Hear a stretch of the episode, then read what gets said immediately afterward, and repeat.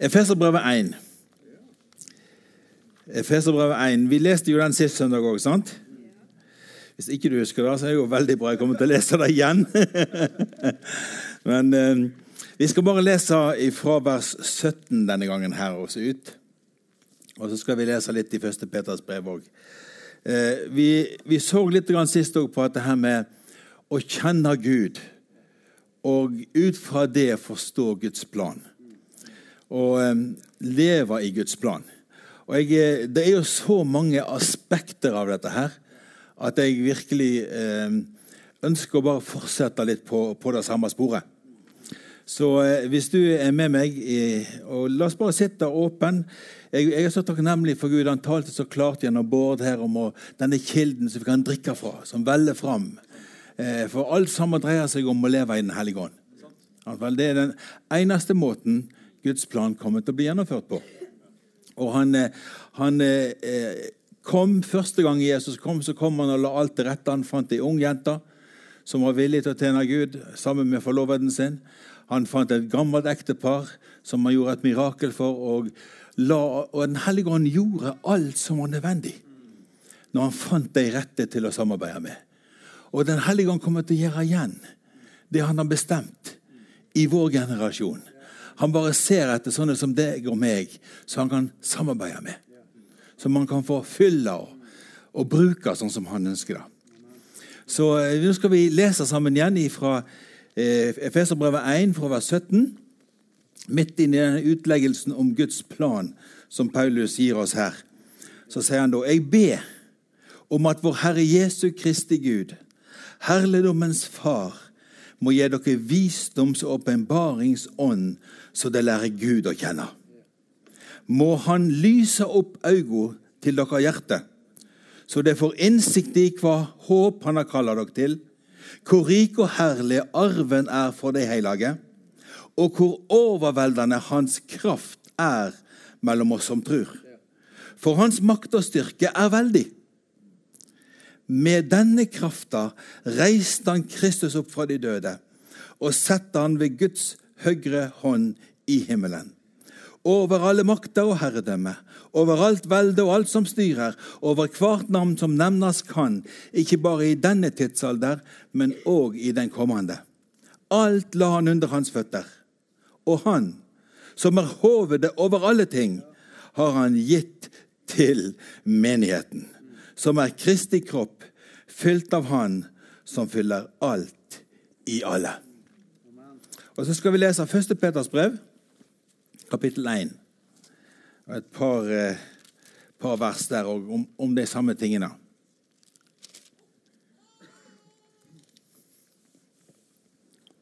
Første Peter 1, fra vers 1. Peter, Jesu Kristi apostel, Helsa de utvalgte som lever som fremmede, spredd omkring i Pontos, Galatia, Kapedokia, Asia og Betynia. Det er utvalgte slik Gud, vår Far, på forhånd hadde fastsett. Og ved Ånden vigde til å være lydige og til å bli rensa ved Jesu Kristi blod. Nåd og fred være med dere i rikt mål. Lov å være Gud vår Herre Jesu Kristi Far, Han som i sin store miskunn har født oss på nytt til ei levende von, eller et levende håp, ved Jesus Kristi oppståer fra de døde. Han har født oss til en arv som aldri forgår, aldri blir skitna til og aldri visner. Denne arven er gjemt i himmelen for dere. Det som i Guds kraft blir holdt oppe ved tru, så det når fram til frelse. Hun ligger alt ferdig til å bli åpenbart i den siste tid. Vi skal stoppe der. Det, det er alltid fristende å lese mer. Men eh, jeg har, jeg har eh, Eller jeg ber på denne lengselen etter at vi skal kjenne Gud bedre. Og at eh, våre øyne skal bli åpna på en sånn måte at vi ser hvor fantastisk Jesus er. Han er den største attraksjonen i hele universet. Han sitter på kongstolen, og han har all makt i himmel og på jord. Og når vi leste her også, så så vi noe mer om dette her med hvordan Guds kraft ble synlig i Kristus. Og For meg og deg så er det denne nøkkelen her å være funnet i Han. Jesus sa 'bli i meg'. Og det er der nøkkelen er. Å bli værende i Han, sånn at Den hellige ånd får flyte fritt gjennom oss. Enten det gjelder på heimebane, i ekteskapet, i familieliv, i utfordringer med, med barna som, som, trengs, eller om det er i arbeidssituasjoner, eller om det er i nabolag, eller hvor vi er henne, så vil Den hellige ånd komme med den visdom som trengs, for han er visdomsånd. Og han ber oss om å ta imot visdomsånd og åpenbaringsånd til kunnskap om Gud. Og det er denne åpenbaringa av hvem Gud er, at du vil finne at du har alt du trenger til liv og Guds frykt. Peter skriver det i det andre brevet sitt. sant? Han skriver at uh, i kjennskapet til Han så har du alt som trengs til liv og Guds frykt. Så det er, det er ikke noe hokus pokus. Det er ikke noe vanskelig å leve det kristne livet, men vi må bare koble på det rette sporet. Nå har jeg eh, fått meg elbil, så jeg, eh, jeg har lært å finne den rette kontakten når jeg skal hurtiglade ute. Så må jeg da, eh, for det, det, det, er flere kontakter, tre typer. Jeg må ta den rette, og så snart jeg plugger den inn, så er alt løst. Og eh, jeg må si at det, så mange mennesker de, de roter med feile kontakter. Og, og det blir liksom ikke noe kraft ut av det. Det blir liksom ikke noe, noe løsning. På, på, og så går de flate, og så blir de stående uten noe framdrift. Mens Gud ønsker vi skal plugge inn i Den hellige ånd og ta imot dem fra Han. Og kjenne Gud bedre og bedre. Og da er det, eh, du, Både i Feserbrevet og i 1. Peters brev her, så, så er det tre ting han ber om i dette her. Når vi lærer Gud å kjenne, så sier han han ber om at, den, at vårt hjertes øye skal bli opplatende, så vi ser. Og dette her, Jeg har lyst til å se på de tre tingene. Bare oppmuntre deg med disse tre tingene som han ber oss om å legge vind på.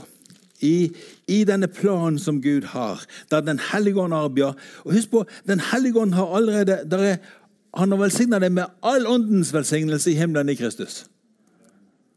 Den er der. Sant vel? Og så, så, ber han oss da om å Hvis jeg kan bare ta to enkle ting her. Han, han sier at eh, vi har blitt, fått et seil, vi er blitt merka med Den hellige ånd. Ikke sant vel? Så det er all åndens velsignelse i himmelen. Og så har Den hellige ånd kommet og merka oss og, i det vi ble født på ny. Og så ber han oss så Vi har allerede fått Den hellige ånd, og så ber han oss om å ta imot mer av visdoms- og åpenbaringsånd til kunnskap om Han. Og det er, det er, sånn med Gud at eh, han har gitt oss alt vi trenger, og vi står fullkomne. Og så vil han arbeide dette her inn i livene våre. Du starter ikke på, på minus tre og skal prøve å komme til null og så bli noe. Men du starter Eh, med pluss ti. Fullt hus. Er, det er, ikke mer som kan gjøres. Du er, du er fullkommen. Og så skal dette her nå arbeides ved Den hellige ånd inn i det praktiske livet vårt dag for dag. Og Det er det som er så fantastisk. At eh, jeg skal bli den jeg egentlig er. Du skal bli den du egentlig er ved Den hellige ånd. Og han, han har full kontroll. Full oversikt over alle ting. Ikke, han mangler ikke noe som helst i din situasjon. Hvis jeg skulle gi deg råd ut fra det som jeg forstår, så ville det blitt mangelfullt. Men når Den hellige ånd kommer, så kjenner han nøyaktig din situasjon, og så vet han alle ressursene som er tilgjengelig. Og han vet nøyaktig hvordan han skal hjelpe deg i denne situasjonen. Det betyr ikke at du med en gang flyter på ei lykkesky. Det betyr ikke at du med en gang føler at alt er enkelt.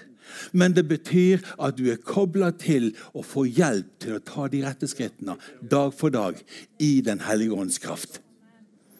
Og eh, Den hellige ånd vil lede deg inn i forskjellige ting. Det, det, det er ikke sånn at vi bare har salighet, salige følelser når Den hellige ånd leder oss. Jesus kom eh, ut fra dåpen full av Den hellige ånd og ble av ånden ledet inn i ørkenen. Inn i fristelser, inn i utfordringer, for å finne at det Gud hadde utrustet han med, var mer enn sterkt nok. Og du vil finne det samme. Og, og når du skulle falle, du, om du skulle eh, eh, komme til kort og synde, så er det en tilgivelse og en oppreising og en renselse i Jesu blod som er helt fantastisk. Og eh, det er, det er, på denne bakgrunnen her, med Den hellige ånd, at han da ber i vers 18. Han sier, Må han se i kapittel 1 i Efeserbrevet, vers 18 nå? Jeg prøver å følge, få det til å være med meg i, i å følge i Guds ord. Han sier, Må han lyse opp øynene deres, eller øynene til hjertet deres, så det får innsikt i. Og så nevner han tre ting han vil vi skal få mer innsikt i. Er det noen som har en annen oversettelse enn innsikt her? Så vi Vers 18. Er det noen som har eller, er innsikt? Og ja. Opplyste øyne. Ja, så vi forstår. Ja, der står Så vi får forstand. Det var det, var jeg, det, var det jeg var ute etter. Ja, Så vi forstår. Eller vi har forstand. Eh, så denne innsikten gjør noe med oss. Så vi får en forståelse. Eh, både av hvem Gud er, hvordan universet fungerer, og hvordan vi skal leve i disse tingene. her. Og Da er det tre områder som jeg, jeg eh, vil understreke, som han løfter fram her. Men La meg bare si dette her sånn til deg. Når du blir født på ny, så blir du født inn i Guds rike. Guds rikes lover er lagt inn i naturen og alt som er rundt oss. Eh, det var ikke sånn at, det, at alt gikk av hengsel, og ingenting fungerte lenger når syndefallet. Synd kom inn og ødela veldig mye. Og sykdom kom inn, og død kom inn. Men i grunnelementene i alt som skjer, er det Guds rikes lover som gjelder. Sånn at eh, jeg pleier å si det sånn, hvis, hvis, du er født på en gard og har litt sunt bondevett, så er du veldig nær Guds rike. Du trenger bare å bli født på ny, og så har du det. For det, der, er, der er, så mange ting som er på plass allerede. Hvis du forstår grunnprinsippene som Gud har lagt ned i skaperverket Gud har lagt så mange ting til rette. Du vet intuitivt at det er en mann og en kone som skal gifte seg. Du bare vet det. Du må bli skikkelig forvirra for å gå bort fra den kunnskapen der. Og eh, det, det, er så mange sånne ting i samfunnet. Takk skal du ha. Jeg, eh, da kan jeg komme litt nærmere de her gode folkene her borte av og til. Um, så, så, eh, men det, det, er så mange ting i selve naturen. Det er, ikke, det er ikke sånn at det bare blir til, og naturen er sånn. Det er Guds lover som er lagt ned der. Og vi lever i harmoni med det Gud allerede har lagt ned. Og derfor er det, det når, du, når, du, lever på tvers av Guds rike, så har synd en ibygd straff i seg. Skjønner du? Så det er ikke, det, altså Én ting er at du skal møte Guds dom en dag. Det skal en. Alle skal framfor Guds domstol. Dommen kommer. Men, men lenge før det så har synd ibygd straff i seg. Så du møter masse problemer, masse tomhet, sykdom og utfordringer som du kan unngå om du lever etter Guds rikes prinsipper. Og det, det, er så viktig at vi forstår at når jeg blir født inn i Guds rike, født på ny, så kommer jeg inn i et nytt rike, som er Jesu Kristi kjærlighetsrike. I motsetning til Satans rike. Og Han er en løgner, og han prøver å ødelegge, han prøver å myrde og stjele. Men eh, ja, nå, Det var en sånn liten Det var en liten omkjøring der. Men eh, er du med meg? Forstår, forstår, du hva jeg sier? Ja, flott. Sånn at ikke du tenker Hele utgangspunktet mitt er dette her. Ikke tenk at, at Guds rike det er liksom det unormale og, og spesielle. Og, og, og, det andre er liksom det som du, du subber av gårde i. Nei, Guds rike det er det du er skapt for. Guds rike det er det du er formet til å leve i. Og når du får Den hellige ånd, så begynner tingene å fungere. Så det er, det, det er så vidunderlig å leve med Jesus. For da kommer du på plass. Ikke bare i forhold til brødre og søstre, du kommer på plass i, forhold til hele skaperverket. Og du begynner å leve normalt. Og Når du ser naturen, så stiger det en lovsang i ditt hjerte til Han som har skapt alle ting. Når du vandrer rundt, så er det hele tida en kommunikasjon med Gud ved Den hellige ånd. Og det er et vidunderlig liv å leve. Det er et harmonisk liv. Det er et helt liv som Gud har kalt oss til. Så eh, Da er det tre ting her. Han sier vi skal eh, få hjertets øyne opplåtne, så vi får innsikt, eller så vi får forståelse av hva håp han har kalt oss til. Det er det første. Det andre er arven som vi har. Og det tredje er hans, hvor stor hans kraft er mellom oss som tror. Ser dere de tre tingene? La dere merke til når vi leste 1. Peter, at det var akkurat de samme tre tingene han tok opp òg? Nei, det så du ikke, sant? Nå, se, se, i 1. Peters brev òg, hvis du er eh, Skal du få se. Lov å være Gud, vår Herre Jesu Kristi Far, vers 3. Han som i sin store miskunn har født oss på ny til det levende håp. Og så sier han ved Jesu Kristi oppstår for de døde. Han har født oss til en arv, da har du arven, som aldri visner eller forgår. Og så snakker han om det som ved Guds kraft blir holdt oppe. Så der er håpet, der er arven, og der er kraften. Og de tre tingene ber han om at vi skal bli obs på. Og at vi skal få innsikt i. Og vi skal få kunnskap om, så vi kan leve i det som Gud har gjort. Og eh, Jeg har bare lyst til å stanse litt ved de tre tingene. Eh, først av alt, Han lover å være Gud, vår Herre Jesu Kristi Far, Han som i sin store miskunn, det er Guds nåde, han har født oss på ny til et levende håp.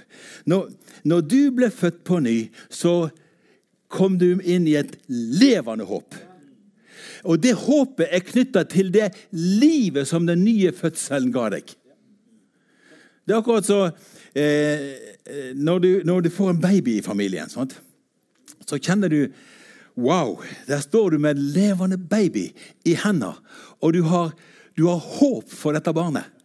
Du, har, du, du, du håper på en framtid for dette barnet. Det, og det er alt knytta til at det lever. Og, og, og, dette livet som Gud har gitt oss, det er knyttet opp til et håp som vi må leve i. Og eh, hvis du glemmer å leve i dette håpet, så, så blir ting ganske håpløst. skjønner du.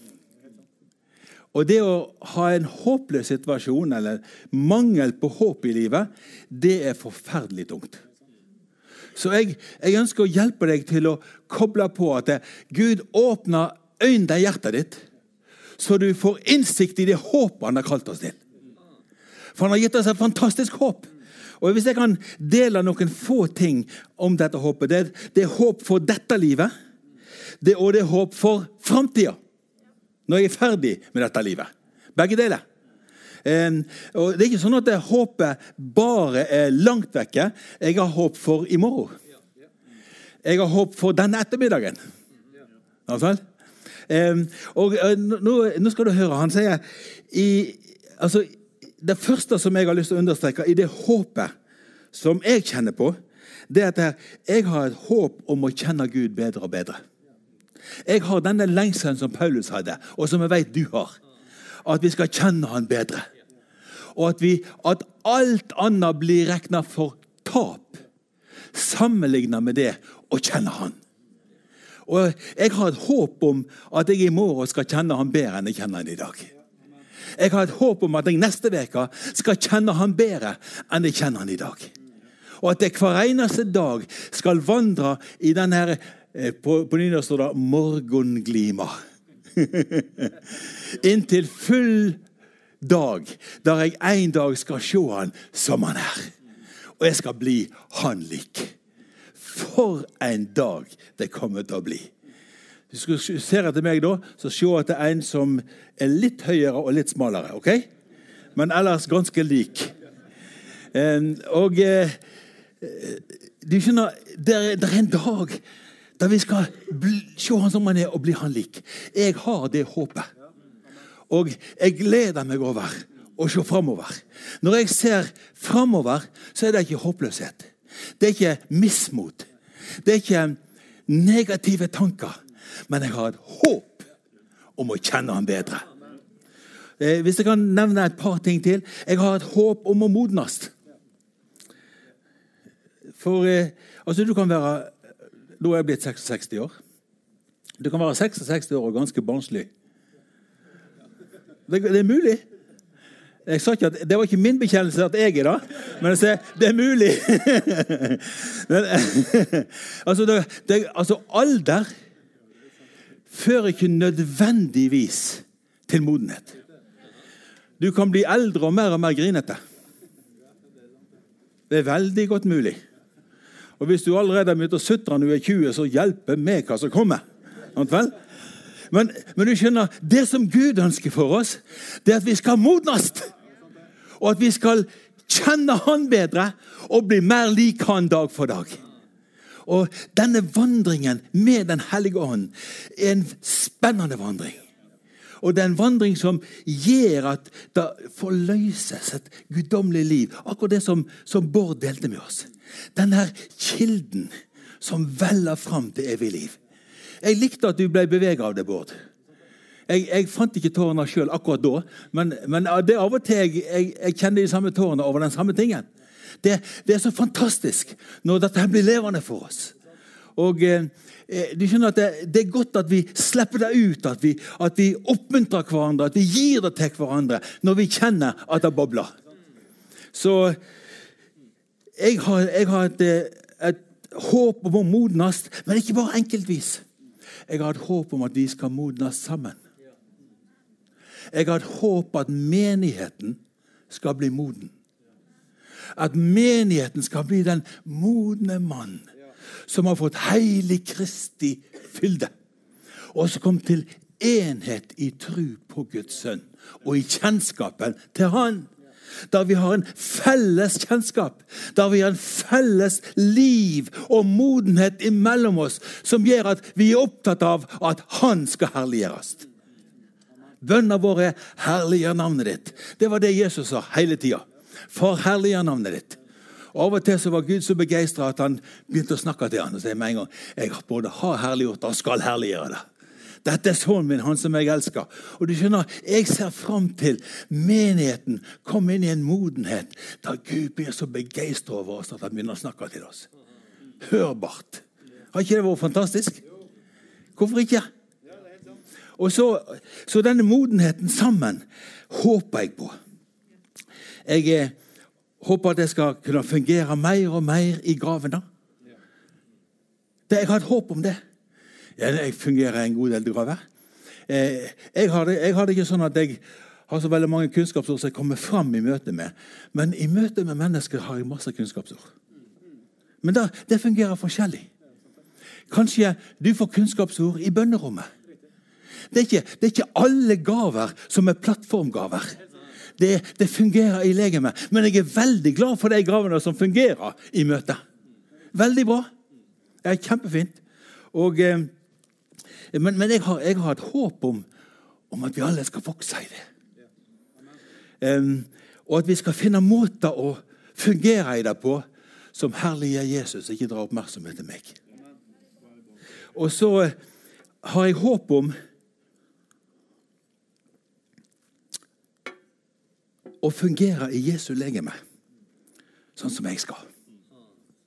Du skjønner, jeg syns det, det, er veldig spennende det Gud har kalt meg og Tone til. Og vi, vi opplever helt ufattelige ting innimellom. Men, men jeg skal si til deg du finner plassen din i Jesu legeme, og livet blir spennende. Du finner plassen din der Gud har satt deg. For det er adskilt fra den det Gud har kalt deg til, så vil det ikke gå skikkelig. Det, bare, det kan godt hende humpa går sånn noenlunde, men det er ikke det du er kalt til. Du er kalt til å, til å være et lem på et legeme. Skjønner, Jeg skal klare å komme fram om jeg skal gå på nevene. Iallfall et lite stykke. Ikke be meg om å demonstrere det nå, men, men, altså, men hendene mine er ikke det som egentlig skal brukes til å gå med. Eh, jeg, er, jeg er glad for at jeg nå har to føtter som går. Jeg hadde et år, I ni måneder hadde jeg bare én fot som fungerte. Men jeg er så takknemlig til Gud at legemet er begynt å fungere igjen. Men du skjønner, du og jeg har et håp om å finne plassen vår i Jesu legeme. Vi er ikke legeme. Vi er bare et lem på hans legeme. Men å, hvor vidunderlig det er når vi finner den plassen. Og og hvor smertefullt det er noen ganger når vi finner den plassen. Og hvor utfordrende det er enkelte ganger når vi skal finne den plassen. Men å, hvor Den hellige ånd arbeider med meg og deg til å få oss til å finne den plassen og la livet forløses gjennom oss. Er du med på det? Så det, dette her, jeg, jeg, jeg, kan snakke masse om håp, skjønner du. For jeg, jeg er full av håp. jeg har håp at, at kamper skal forvandles til seier. Og eh, Du er født inn i en kamp. Bare, bare innsjå det. Altså, Vi er født inn i et rike som er i konflikt med mørkets rike. Så, så, så, der er det. Det er ikke sånn at du kan trekke puten over hodet og si 'Å, jeg ønsker det aldri mer enn noen kamper'. Hør litt. Grann. Hva om du flytter puta og sier 'Jeg skal vinne denne kampen'? Det er det Gud har kalt deg til. Han utruster deg med Den hellige ånd, og så har han gitt deg brødre og søstre rundt deg. Og Av og til så forstår de deg, og av og til forstår de ikke noe av det du holder på med. Men sånn er det. Og Da er det til å be sammen, og til å søke Gud sammen og til å arbeide sammen i det vi står i. Så, så jeg har et håp om å se seier på alle områder. Jeg har et håp om i framtida, når Jesus kommer igjen, om legemets forandring. Jeg har et håp om at når Jesus kommer igjen, så skal det være den nåde som er forløst. kan jeg bare gi det vers 13 her i 1. Peters brev? Eh, første, eh, kanskje jeg leder deg tilbake til Efeserbrevet. Men eh, i vers 13 så sier han det sånn Spenn beltet om livet. Vær våkne og budde i tanke og sinn. Sett håpet fullt og fast til nåden det skal få når Jesus Kristus åpenbarer seg. Vet du hva? I det øyeblikket Jesus kommer igjen, jeg gleder meg som en unge til den dagen. Å, for en dag det skal bli! Men vet du hva? Jeg har håp om Guds nåde som skal forløses idet Jesus kommer. Eh, nå, Vær så snill, ikke la det bli en unnskyldning for å leve i den nåden du allerede har nå. Og da, du skjønner, Det er nå evangeliet lyder. Det er nå mennesker kan bli helbreda og frelst. Det er nå evangeliet kan bryte gjennom. Og Derfor så bruker jeg all min tid på å bringe evangeliet til folkegrupper som aldri har hørt evangeliet før. Og Det er helt fantastisk, det som vi opplever. Eh, å se at ei folkegruppe som ikke hadde noe vitnesbyrd om Jesus for ti år siden, i dag har livskraftige menigheter som sjøl gjør jobben da vi ikke kan gå. Vi får lov å være med på det. Og jeg er, jeg er glad for at det, dette hører med til nå. Til den nåden vi nå har fått. Til det Den hellige ånd nå utruster oss for. Ikke, ikke vent og tro at det, å, jeg må bare unnslippe alle problemene nå for én dag, skal det bli så herlig. Hør litt. Det kan være herlig nå òg. Hans herlighet skal bli synlig.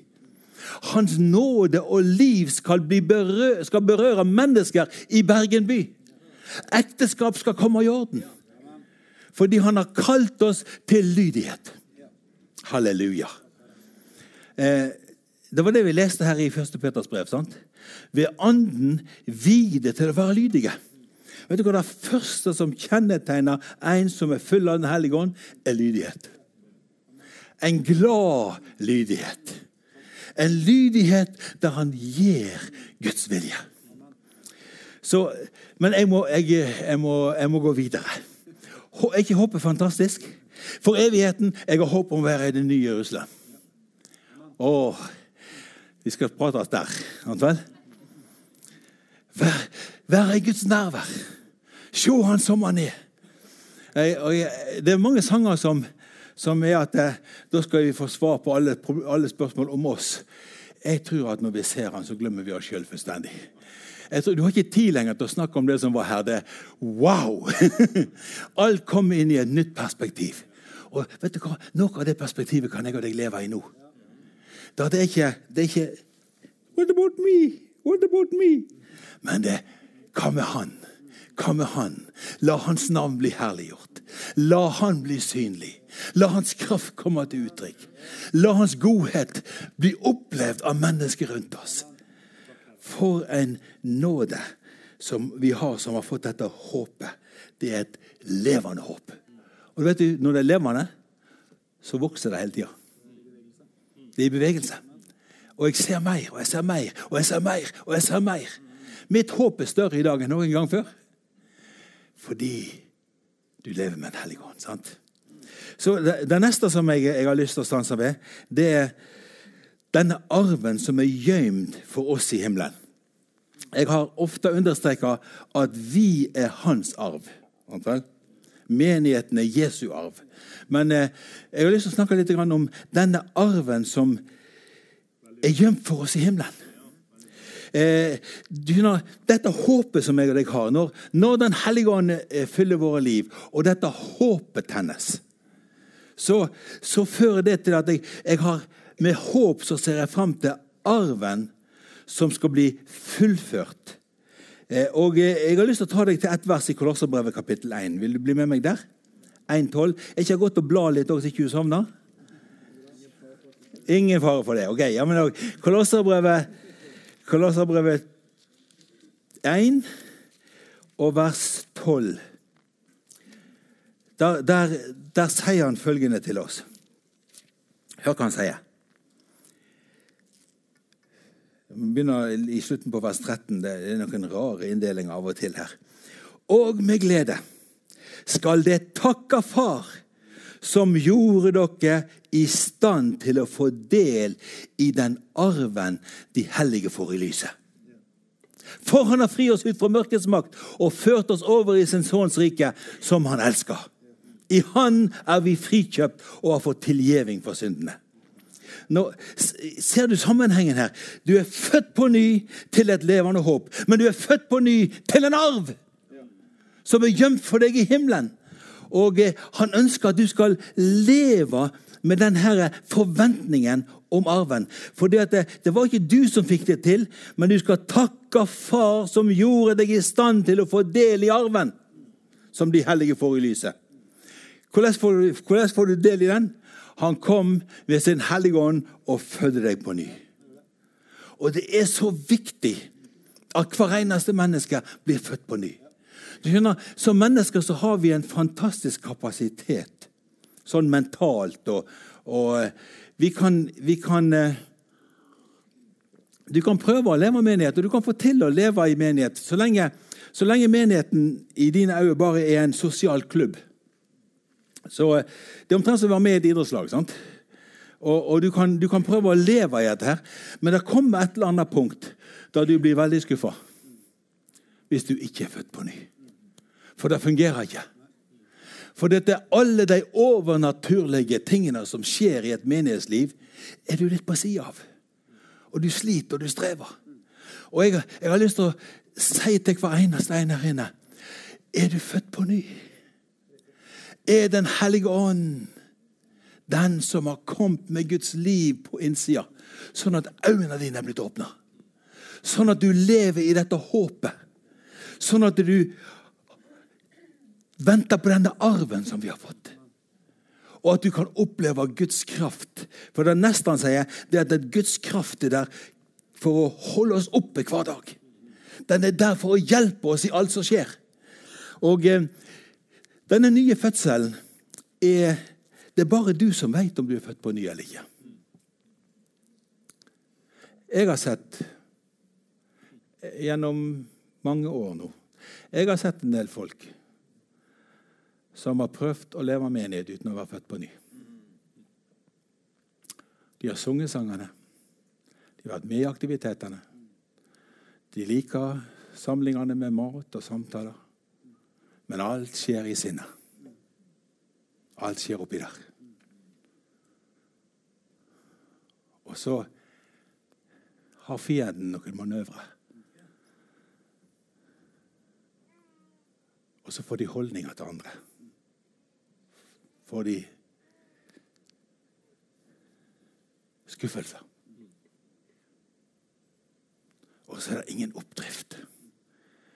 Ikke noe liv som bringer tilgivelse. Ikke noe liv som favner andre i kjærlighet. Det er en total mangel på kjærlighet, men de roper etter kjærlighet fra andre. Det er en tragedie når det skjer. Men det er et svar på det. Du kan bli født på ny. Født av Gud sånn, så du blir bevega sånn som Bård var her. Fordi det er en kilde som veller fram. Det er noe som Det er uforståelig, det er ufattelig, og allikevel det er der. Og jeg har lyst til å si til deg hvis du er i tvil, gå på dine kne innenfor Gud og spør Han. Spør Han hvordan det står til. Spør Han Far, er jeg en som bare opererer i det mentale? Eller har jeg møtt deg sånn som du er? Vet du hva? Han vil svare deg. Gud elsker sånne ærlige spørsmål. Og så kan du komme til han, og så vil du komme ut fra den stunden med Gud. Enten med en visshet om at du er født på ny, eller du vil komme ut og si 'Hjelp meg'. Hjelp meg.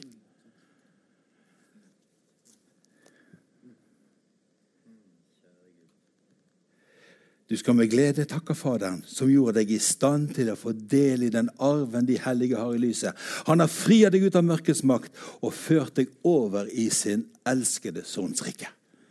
Det er det han ønsker å gjøre for oss.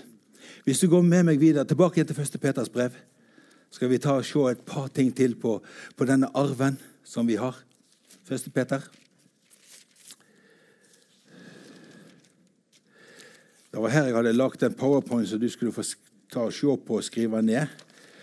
Men nå har jeg den sjøl, da. bare, bare nevne noen få ting om, om denne arven som vi har. Um, se, jeg, sa jeg første Peters brev? Jeg mente Efeserbrevet, kapittel 1.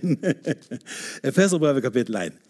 Så, så sier han i kapittel 1, vers 11 sier han i Kristus fikk vi òg arverett. Slik det fra først var tiltenkt oss etter forsettet til Han som gjennomfører alt etter sin plan og vilje. Vet du hva? Når Gud planla alle ting og la sin evige plan hos seg sjøl, så tenkte han at du skulle bli en arving sammen med Kristus. Du skulle bli Guds arving og Kristi medarving. Er ikke det en fantastisk posisjon å være i? Du er Guds arving og Kristi medarving. Så alt det Jesus arva, jeg er inne i det. Du er inne i det. Du er en del av det. Og du skjønner, eh, det, Hvis du vil, så kan du bare notere det i det Romerbrevet 8,17. Så sier det at vi er Guds arvinger og Kristi medarvinger. Men her i vers 11 så sier han at vi har fått arverett. Hvis du går til vers 14 i Efeserbrevet 1 skjønner, I Guds plan så er denne arven viktig. Og Jeg bare ber om at Den hellige ånd skal gi deg en tørst etter dette, så du kan enda mer se inn i det for deg sjøl. Se i 1,14. Den hellige ånd, han er pantet på arven til Guds eget folk blir satt fri til lov og pris for Hans herligdom. Du skjønner, Det er en arv i vente, og Den er garantien for at det kommer til å skje. Også i vers 18, selvsagt. Sant vel? Hvor rik og herlig arven er for de hellige. Nå, la, meg, la, meg, bare liste opp litt om arven. Skal jeg gjøre det? Vi er arvinger til frelse. Hebreabrevet 1,14. Vi er arvinger til løftene. Ho, ho, ho. Ikke det vidunderlig? Hebrevet 6, 12 og 17. Vi er arvinger til rettferdighet. Hebrevet 11, 7. Så det er masse i hebreerbrevet om denne arven. ser du det? Vi er arvinger til det evige liv. Titus 3,7 og 1. Peter 3,7. Det var 3,7-verset. arvinger til det evige liv. Arvinger til velsignelse. 1. Peter 3,9.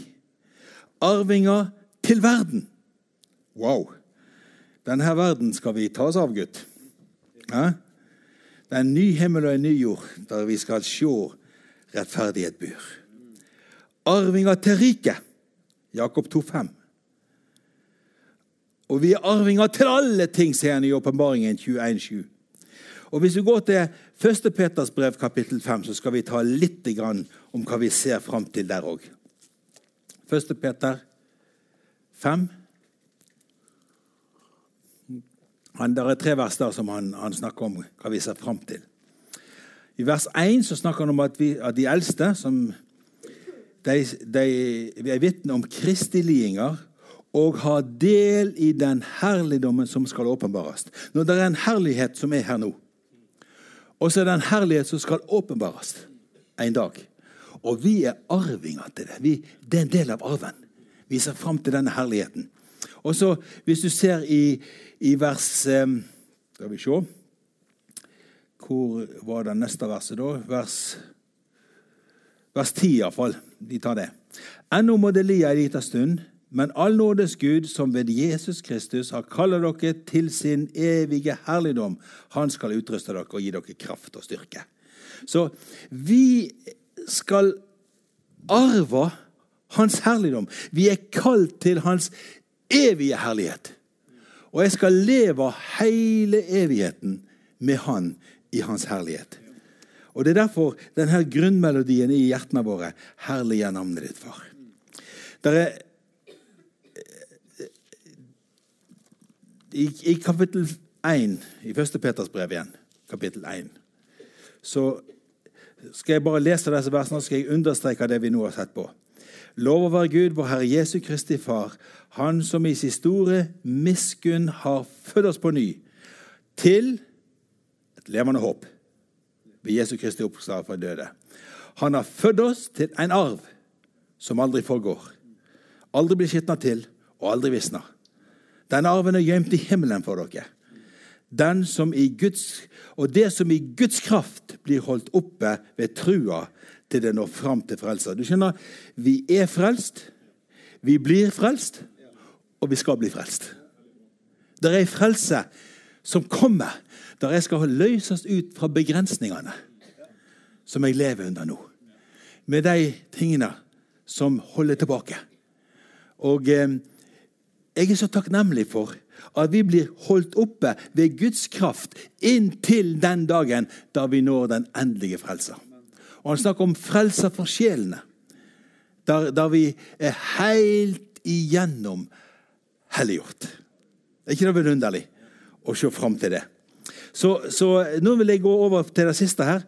Denne Guds kraft som holder oss oppe. Eh, han, sier, han sier på denne måten her det som i Guds kraft blir holdt oppe ved tru, så den når fram til frelsa. Hun ligger allferdig til å bli åpenbart i den siste tid. Og Så fortsetter han om hvordan vi gleder oss midt i prøvinger og i vanskeligheter. Og Jeg har lyst til å spørre deg Du trenger ikke rette opp hånda eller si noe. Eh, dette her er et retorisk spørsmål. ok? Men har du prøvelser i livet ditt? Om du har det, la meg si det sånn du er helt normal. Det er sånn det skal være. Men ved Guds kraft så blir du holdt oppe. Og så takker du Gud gjennom prøvelsene.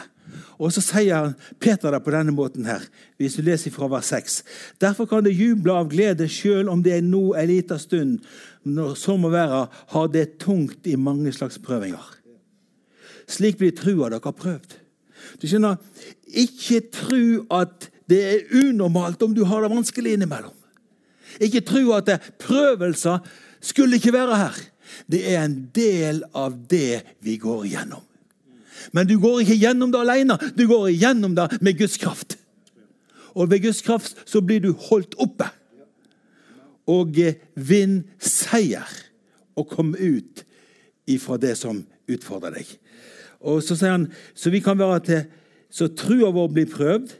Og du skjønner, Hvis ikke du har ei prøvd tru, så vil den ikke vokse sterk. Du, du, er nødt til å møte motstand for å bli sterk. Enten du tar armhevinger, eller du tar situps, eller eh, hva det er for noe. Der er, der er en motstand i det å bli sterk. Men du skal bli sterk. Og sammen skal bli, vi bli stående etter å ha overvunnet alt. Og Jeg har lyst til å understreke det her med, med, Guds kraft til å holde oss oppe nå. Så nå skal vi gå til Efeserbrevet kapittel 1 og avslutte med, med det med Guds kraft her. Denne krafta som er for deg og meg i hverdagen. Eh, ikke for at vi skal sitte på ei rosa sky og spille deilige sanger og bare føle det godt, men for at du midt i utfordringene du har, skal få merke at Gud holder deg oppe, og du gjør det som er rett i hverdagssituasjonene. Så, så hør litt på, på, meg her nå. Han sier, vers 19 Jeg ber om at du skal se hvor overveldende hans kraft er mellom oss som tror. Kjære brødre og søstre. Guds kraft er overveldende. Og han sier i den neste setningen Hør hva han sier. For hans makt og styrke er veldig. Vi må si det sammen, skal vi da? Hans makt og styrke er veldig. Kom an. Hans makt og styrke er veldig. Denne styrken, denne makta, er for deg som tror. Og den blir uttrykt mellom oss. Mellom oss. Så sier han videre dette her med denne krafta. Og så demonstrerte han denne krafta på Kristus. Og det er i Kristus at denne krafta er virksom i deg. Men hør hva han sier. Med denne krafta, som er for oss som tror, i hverdagslivet. Denne krafta som holder oss oppe i utfordringene. Denne, denne krafta som gjør at vi går sjøl mens vi venter på å oppfylt det Gud har lova. Det er mange ting som ennå skal skje. Men vi har Guds kraft til å holde oss oppe. Og så sier han det på den måten Med denne krafta, den krafta som holder deg oppe, den krafta som styrker deg hver dag, denne krafta reiste han Kristus opp fra de døde. Er ikke det vidunderlig? Den krafta er disponibel for deg. Og så sier han, Det var det første han gjorde. Han reiste Kristus opp fra de døde. Jesus er levende. Han lever i dag.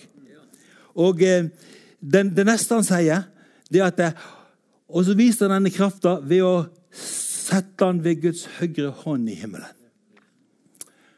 Og Jeg er så takknemlig til Gud at denne krafta er disponibel for meg og deg. Du er satt i det himmelske med Han. Og det er så avgjørende at du ser ting oppe ifra og ikke nedenifra. Hvis du ligger under en stol og skal prøve å få oversikten, det er forferdelig vanskelig å få et riktig bilde av tingene. Det er ikke der du skjer. Men hvis du sitter i himmelen, i Kristus, da begynner du å se tingene sånn som de egentlig er. Og Du kan se ned på deg sjøl når du har en litt tung dag. Så kan du le litt Kan du si Han sutrer litt i dag, ja. Han strever litt nå. Men det blir, det blir bedre. Du kan, du kan, rygge litt tilbake og se at når kampen er der, så vet du at det blir seier. For du er satt i himmelen i Kristus. Og Det er en vidunderlig måte å leve på.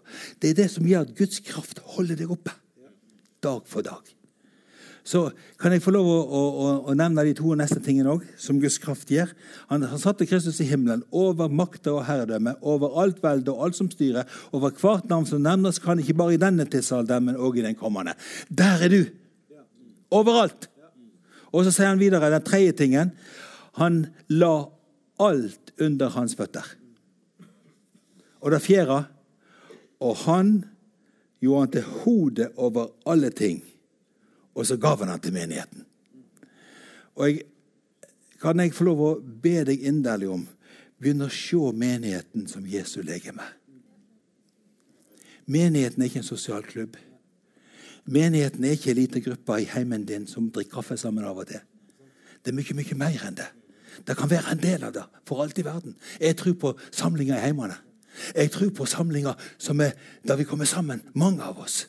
Jeg tror på mange måter å uttrykke dette på. Det er, det er et mangfold, men i det alt sammen er menigheten Jesu legeme. Grunnen til at du ser meg i dag, er at du ser Norald sitt legeme. Det hadde vært litt annerledes å hørt meg på en høyttaler. Ikke sett noen ting. Det er et uttrykk. Og Jesus skal få uttrykke seg i Bergen. Fordi vi blir holdt oppe ved Guds kraft. Å, for et privilegium vi har. Vet du hva? Denne kraften den virker i alle situasjonene som du er i.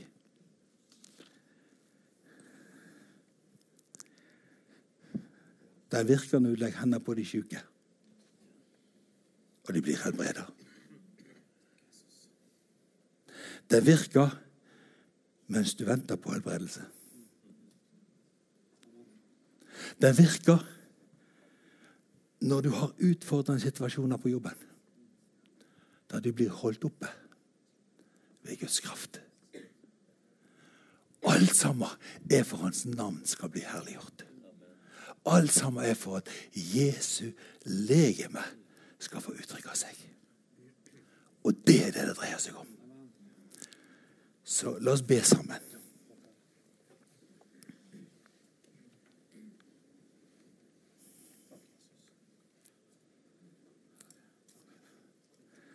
Takk, Hellige Ånd, for det du gjør i hjertene våre.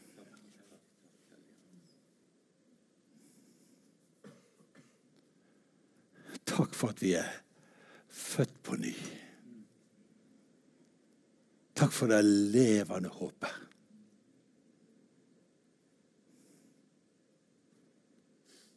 Takk for arven som er uflekka, gjemt for oss i himmelen. Som ikke blir forringa på noe punkt. Takk for din kraft, som er virksom.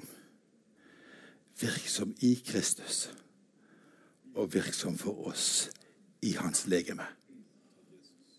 Nå ber jeg, far, at de dagene som kommer, skal du hjelpe hver eneste en av oss til å ha blikket festa på deg på en sånn måte at denne kraften flyter. Takk for dette livet i Den hellige ånd, som veller fram og veller fram og veller fram. Og Herre, jeg ber at vi som er her, skal være en del av det legemet som uttrykker deg i Bergen. Far, herlige navnet ditt. Far, la mennesker rundt oss bli født på ny ved din kraft, Herre. Herre, bruk hver eneste en av oss til å berøre mennesker som får et guddommelig liv midt i sine utfordringer, midt i vanskene. Takk for din godhet mot oss, Herre. Hellige Ånd, ha din vei med oss. Ha din vei med oss sammen, sånn at du kan bli herliggjort. Amen.